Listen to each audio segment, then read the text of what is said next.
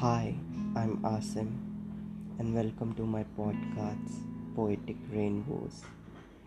Here I will share some of the poetries that I have written, some of the poems that I have written about the LGBTQIA plus life. And also, I believe that poems or poetry are emotions driven by loneliness, love, successful uh, life, or achieving something in life.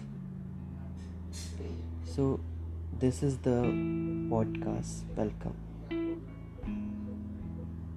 Thank you.